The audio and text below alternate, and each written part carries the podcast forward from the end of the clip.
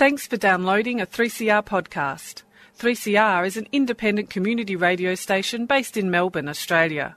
We need your financial support to keep going. Go to www.3cr.org.au for more information and to donate online. Now stay tuned for your 3CR podcast. But you also had people that were very fine people. Very fine people on both sides. And the, and the aliens with mind meld and give them the technology. They're bad aliens. So the- Uh, are you surprised the Nazis were influenced by demons? No, if demons are real, I would definitely think they'd be on the side of the Nazis. Yeah. McDonald's is connected to the Clintons. They chop up the bodies and put them into the sausage and hamburgers. People are being cannibalized. Look it up. this, and I'm watching CNN talk about this as violent white nationalist protests. We have done everything in our power to keep this peaceful, you know? It's uh, Pepe's become kind of a symbol.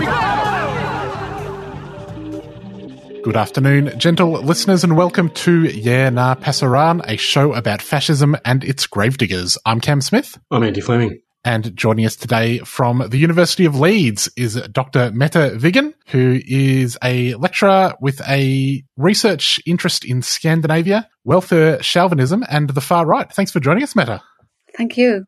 Just to begin with, could you tell us a little bit about how you started researching the far right? Well, I've been interested in politics since I was a teenager, and I was very interested in anti racism. And uh, when I grew up, the far right uh, Norwegian Progress Party was growing very much. And uh, I used to argue with my classmates about uh, politics then. And ever since, it's become more and more important and prominent everywhere. And uh, I then drifted into studying and social anthropology, history, and uh, in the end, I came to the UK and did a PhD in politics. Also, with focus on the change in Scandinavia, the end of Scandinavian exceptionalism, and the growth of the far right and uh, neoliberalism. Do you find yourself having the same kinds of arguments you did when you were in high school? No, I don't. Probably because I'm I live in a bubble. I don't meet those people anymore. But you know, everywhere, you know, if you venture outside of university and friendship circles, it's uh, it's pretty much the same or worse. I think. Also, I noticed I never considered myself as an immigrant, for example, in the UK. I just thought I was here for a while and then became 29 years suddenly. But only after Brexit, I started to realize that, yeah, well, I am an immigrant. And the same arguments are just being used by moderate mainstream parties and uh, media now. You've made reference to Scandinavian exceptionalism. What was or is this exceptionalism, and how does that relate to concerns over ethnic and racial composition, uh, immigration, and I guess uh, neoliberalism? Well, I think for a long time it was uh, based on universal welfare state, where pretty everybody got more or less the same, and it was supported by um, people and parties from across the spectrum. And then come the like early 1990s with the rise of Reagan, Thatcher, and also the the right in in Scandinavia with the ideology of individualism, of um, welfare being for, for people who are, or, the, or natives, people who were there already, and the idea that social democracy, equality, sharing, being part of an international community, helping and welcoming refugees was uh, became to, became uh, very contentious. And in terms of how this, I guess, what you might describe as being a social democratic consensus across Scandinavia, you've noted the emergence of doctrines associated with Reagan and Thatcher. I'm assuming that when these ideas and practices first began to enter into Scandinavian discourse and politics, there was, I guess, resistance to it. And yet here we are uh, 20, 30 years later, those resistances seem to have been broken down considerably. Can you describe how that's occurred and what, if any, kind of resistance remains in 2021? Well, I suppose the country where the resistance has remained the longest is Sweden, where neither the, the mainstream left or the right um, agreed on uh, on focusing on immigration, for example, on say on on this uh, uh, idea that immigrants were coming to to sponge off the welfare state, and that it was you know they they should be and have the same same entitlement as every, everybody else. But at the same time, I think both all the three countries that I'm looking at, Norway, Denmark, and Sweden, there has been more or less consensus around this idea that uh, the old social democratic system uh, didn't work anymore and that uh, we couldn't afford, or they couldn't afford, the welfare state as it was any longer, because partly of because of immigration. Because, but this was also ideological, and this was also something that the the social democratic parties, and um, especially in Denmark and, and and Norway, started to agree on. And slowly, it's a bit like um, in the UK with Blair that uh, you know this idea that you could have that you you had to privatize the public sector it had to make profit and it was more and more welcoming of uh, welfare profiteers into the public sector into nursing homes um, nurseries school services in hospitals etc etc and and the, the the resistance now I think you can see, especially in both in Norway and, and in Sweden, there are some strong leftist parties that uh, in Sweden, the, the, the left party got about more than 77% in the last elections in 2018, for example. In Norway, there are several parties that I, I would say are on the left, but that doesn't amount to very much. It's, it's less, they're both less than, than 10 and, and one that's called Red is probably won't be able to get over the, their 4% threshold to come and get into the parliament next time. But there is another party in Norway that's very interesting now that I really don't understand whether they're left or right. But they are challenging this. And this is the first time since the the far right started to challenge the the um, the access to welfare for natives. That actually this party is is um, looking after the uh, people who are are losing out when it comes now, especially now during COVID. They're concerned about their jobs and they're talking to them. They're traveling around the country and interviewing people and uh, showing that they care. And it's also this is a rural, rural party that is um, that is can also see that because of their very strict line on immigration. Local communities across Norway are suffering from it because they don't have enough people and and they need more young people to start businesses and be part of society. So, would you agree that neoliberal doctrines, when they were initially introduced into Scandinavian societies were uh, largely an elite project as opposed to uh, emanating from below? Yes, I think it was, definitely. But you know, with support, both both in Denmark and, and in Norway, the uh, far right parties they were now uh, liberal parties, so they were part of that and they were pushing for it and they were growing. So this is something that the social democrats are always worried about. Mette, could you speak to this concept of welfare chauvinism and the way that welfare is sort of used in far right narratives throughout Scandinavia? Well, it was the far right parties that uh, that started uh, putting this on the agenda that um, we we could they they very much embrace the welfare state. They want some kind of welfare state, but they don't think that people who haven't paid into the tax uh, system, who haven't worked, who are only living off welfare. This is also of course, uh, hugely exaggerated because all all societies uh, are depending on on immigrant labor.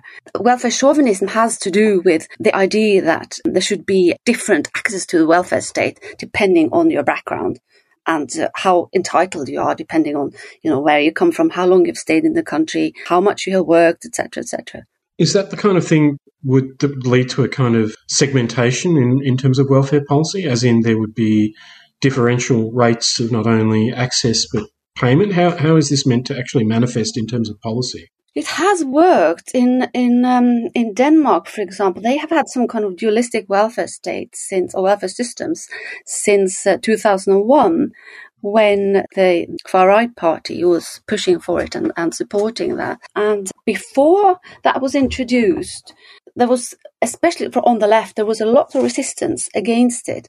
But after it was introduced, surveys have shown that even on, on the left, people who consider themselves on the on the left, they agree with it. They, they think it's right. And, and I was I was shocked. I watched Channel Four um, TV here in uh, a couple of weeks ago.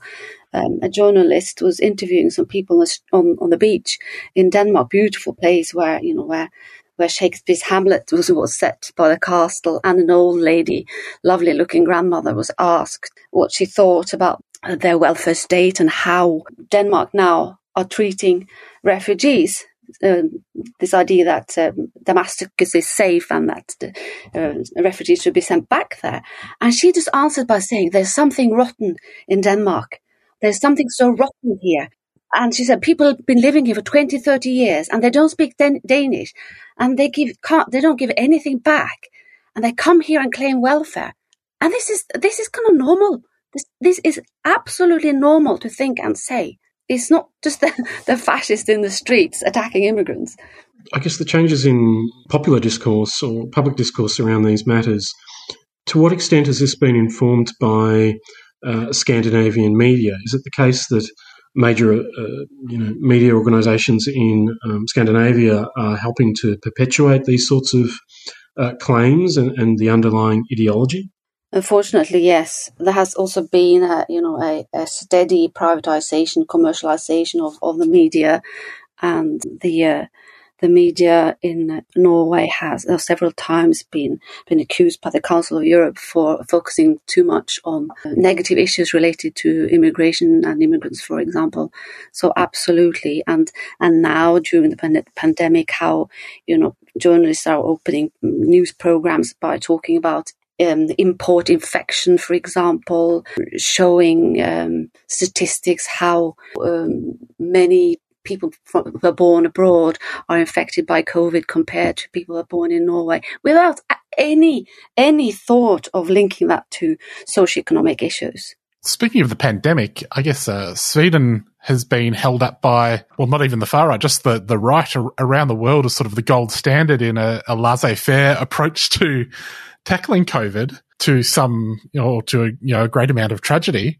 Yeah. Uh, but Sweden, of course, has a, you know, a leftist government. How has the far right in Sweden navigated all of this? Well, they think. Well, yeah, it's it's it's hard for them because now I think it's hard for the far right everywhere because uh, you know most governments have moved to the right and closed down and started uh, or, or or made a big distinction between immigrants and uh, the native population everywhere. But uh, in Sweden, that's it's it's it's a scandal. I think it's been you know the the way they have have dealt with COVID from from uh, last year with the um, Anders Tegnell, who's the chief epidemiologist of the Public Health Agency, was saying that oh we don't wear masks in Sweden, we stay at home when we're ill. They become a symbol of, of kind of anti-mask anti-lockdown and um, COVID deniers across the world. And the social democratic prime minister was kind of just agreed with that bit, but it's in Sweden, it's the public health agency who is in charge of the day-to-day running or, or dealing with the virus. In December, uh, they they decided that it was a good idea to to advise people to wear face masks, for example.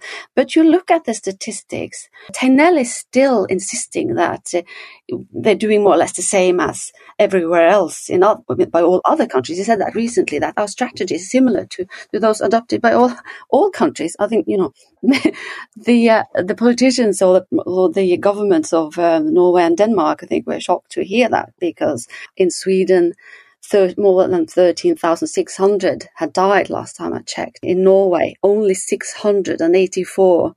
Uh, Denmark, 2000 something.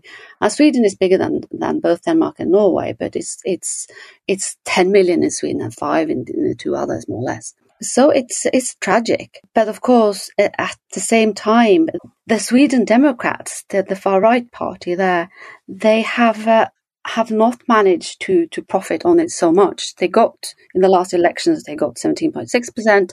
Now I checked today uh, the the poll at nineteen, but still the Social Democrats are, are polling at twenty seven percent. And the um, the mainstream right also uh, twenty two, I think. They've only managed to to stay more or less where, where they are because the the other parties are doing more or less what they suggested in the beginning, and they managed to they have they haven't managed to find a niche there because they have continued the, the, the, the, government and the public health agencies they're also you know um, putting a lot of emphasis on on um, immigrants who who are not protecting themselves etc but p- immigrants who worked in the health sector or in, in in nursing homes last year they they started saying that. They thought um, not only immigrants, but people who worked in that sector, they started to say they thought they might be bringing it to the old people in the nursing homes.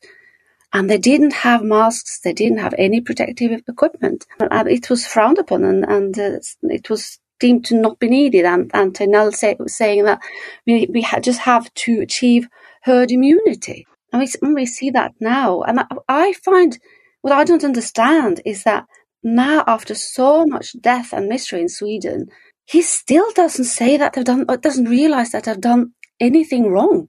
As, it's as if it's okay to sacrifice the old and immigrants. You're listening to 3CR 855 AM, 3cr.org.au and 3CR Digital on your DAB radio. We're currently talking to Dr. Mette Wiggen about the Scandinavian far right. I think in the UK, where we saw the right pushing for this herd immunity idea, and it seemed sort of telling that so many of the sort of big names pushing that idea had also been caught out, you know, attending eugenics conferences and things. Is there a history of that sort of thinking in Sweden at all? Yes, absolutely. There is. I, you know, I don't research that link, but there is. For example, they when you look at the Sami population and forced sterilization until the 1970s, both in Sweden and Norway. I know some people are writing on this now and linking it to this idea that we, the this is something that needs to to run uh, and that uh, you know the fittest will survive. Absolutely. There's been a range of right parties emerge in the last few decades across Scandinavia. You've made reference to the uh, anti immigration Progress Party in Norway.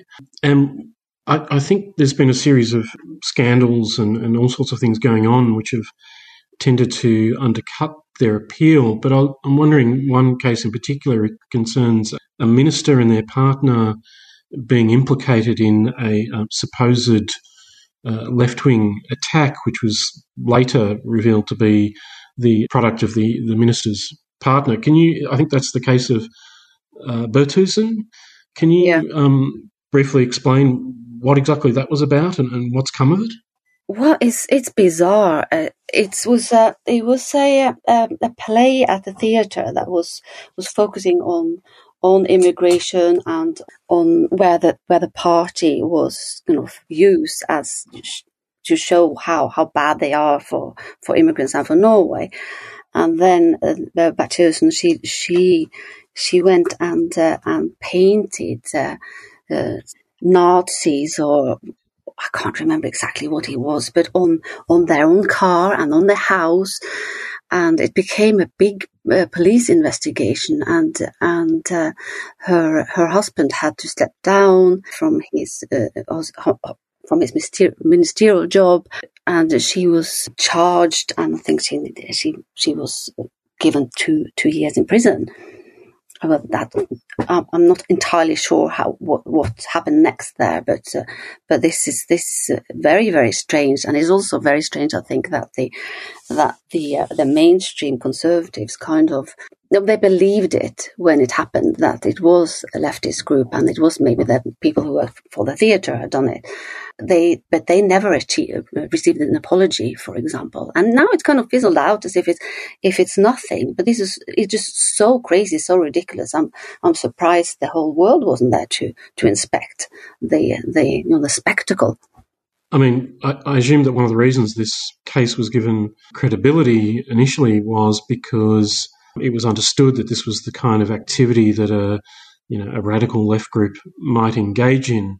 Is there any kind of sense in which uh, the left generally is being demonised within these societies, and is there any linkage between this uh, mode of demonisation uh, of the left with that of um, you know uh, immigrants and uh, you know non uh, non natives. I'm sorry. Could you say that again? I don't think I don't I don't think there is a, a massive demonization of the of the of, of the left in in Norway. I, th- I think the left is is you know relatively weak and small, but I don't think there is a, a an active demonization of the left in that sense. Yeah, I guess I mean in terms of you know depending on who um understands the term, but I would assume that in terms of uh, uh, anti-racist organising and the uh, advocacy of the rights of migrants and refugees and so on, that's understood as being a, a leftist cause. So there might be some grounds to think that there's some kind of, you know, the left is also determined to, you know, overturn Scandinavian society and is in, implicated in some kind of notion of, you know, some kind of uh, great replacement of indigenous populations within that part of the world. Yeah, I see. Yes, of course. This is this is something that that is is definitely there, and we saw with the with the attacks and the and the killings in in uh, 2011 uh, on the island of the of the leftist youth there, and uh, how the ideas of uh, of an invasion of of Muslims, for example, is not something that is just a, a fringe uh, concern so yeah, I think I think that is the case. But also there is a, there is kind of a a mainstreaming of gaslighting. I think if, for example, now after after the debates of um, Black Lives Matter here, and this this was a commission saying that uh, you know um, institutional racism racism doesn't exist in the UK, um, now they also want to commission in Norway to probably find out the same.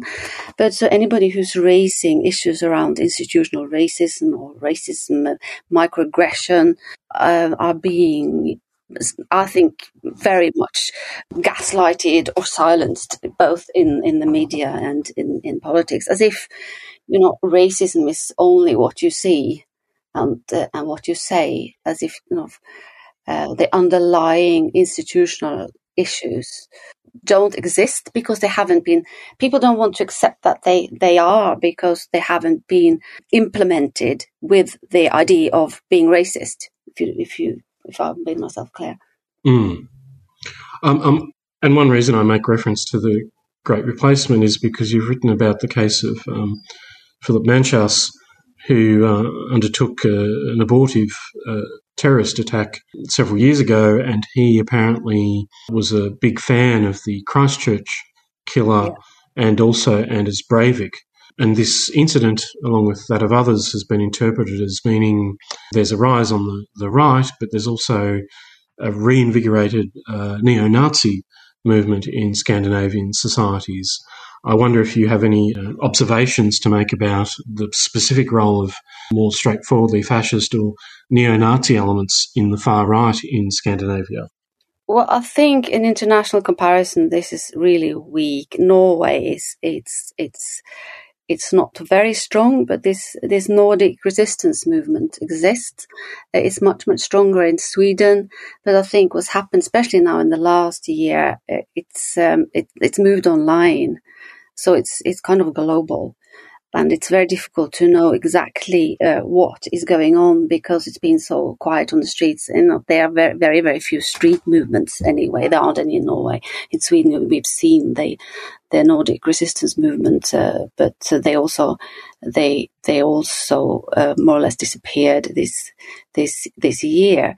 But I I think there is something going on when it comes to radicalization online, um, and the people at um, at uh, the C-REX or X, uh, C-REX in Oslo, the Center for Extremism, who are looking into this, um, as, and um, and they have argued that uh, there's been an explosion of of uh, really extreme uh, activity online. And the, the police is concerned about it and, and looking into it, but uh, there is there is it's not visible Well, actually, that's that's that's wrong. It's I'm saying it's not visible now, but you know, only a, a couple of years ago there were people, or in in in, this, in last year there were people demonstrating outside a synagogue in Oslo, and they were definitely from the Nordic resistance movement. One reason I, I think, I guess, the when you speak of the uh, international dimensions of neo-Nazism and the influence that keyboard Nazis have is that the NRM uh, within um, currents of Australian fascism is often uh, pointed to as being a kind of model, something worthy of uh, emulating in Australia and various other societies across the world. Yeah, well, I think think what you what you can see is that they have established themselves in in especially in Sweden in some in some um, communities. For example, they have had a, they've had a a conscious plan to to move to, to, to small towns and set up uh, their communities there, try to in- infiltrate the their local communities and and politics. So that in, in that sense, they I think they have been rather successful. They're also in a small town in Sweden. They are actually in the the um, the local uh, council the stage and um, the stage some kind of um, electoral uh, attack on the uh, on the Sweden Democrats because they think they're too uh, too moderate and uh, managed to to get in. One development over the past few years on the far right that has uh, certainly energized a lot of people has been the rise and less so the fall of Donald Trump. Has Trumpism made its way to Scandinavia? Oh yes, absolutely. We have in, in Norway we have a we have a politician who's uh, who'll be the new new leader of the uh, of the um, far right party, uh, Sylvi Listhaug. She's often been called the the Norwegian Trump. Uh, she's a Christian evangelist who says things like we don't. Uh, well, we eat pork and and we drink uh, alcohol in Norway. so if you want to be here, and do that she's she's a fan of Trump and um, very charismatic, um, sweet talking, good looking woman who I suspect we're going to see much more of in the future. And uh, I guess finally, Mette, what are the sources of opposition to the uh, demonisation of uh, migrants within Scandinavian societies? Is it simply a party affair, or are there other organisations that are defending uh, migrants' rights and uh, workers' rights? Oh, there are many. There are many organisations. Include uh, uh, um, it's um, trade unions, for example, but also a, a, world of organisations in, in, in all the countries. Youth movements and um, movements linked to to universities and uh, sites where people are um, music, for example, art. Uh, there was a big campaign recently in Oslo where many organisations got together. Also, they had they had input from the from the UN where they had a campaign, um, like a pic with photos across Oslo, showing photos of of um, brown and black people and with quotes of what they've been uh, um, what kind of racism they had received uh, in on public transport, for example. So there is there is a lot going on, and also we have you know there is it's often it's also linked to political parties. There isn't there isn't even on there isn't even on the on the right. I think a kind of a, a clear uh, anti-immigrant in terms in the sense of racist policy uh, and and sentiment. It's all about you know immigrants are okay if they work, if they behave, if they become Norwegian, uh, but if not, that's that's another matter. Um, libraries, schools. There is a lot going on to to like as a counter narrative to this, and and also I think that's that. Uh, um, younger people will not put up with this anymore, and I think maybe also uh, you know, the the uh, social democrats moving so far to the right, becoming so anti-immigrant, um, will not be able to to continue with that because also they are depending on on, on votes from, from people who are descendants of, of immigrants. Well, we'll have to leave it there. Thanks so much for joining us. If people w- would like to read more of your stuff, you're on Twitter at M Wiggen Leeds, and you also have quite a few articles up at the Centre for the Analysis of the Radical Right. That's right. Thank you very much. Well, Andy, that was a very interesting chat with Dr. Mette Wiggen there. Indeed, Cam. We'll be back next week. Global Intifada is up next. See you later.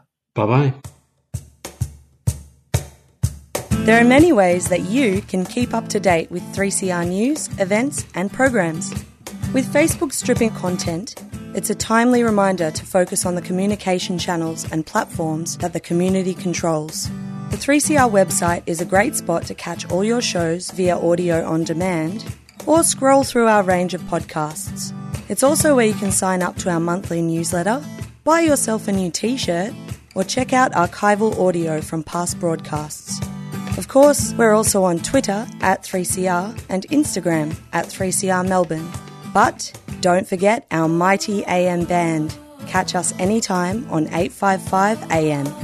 Keep in touch. 3cr.org.au.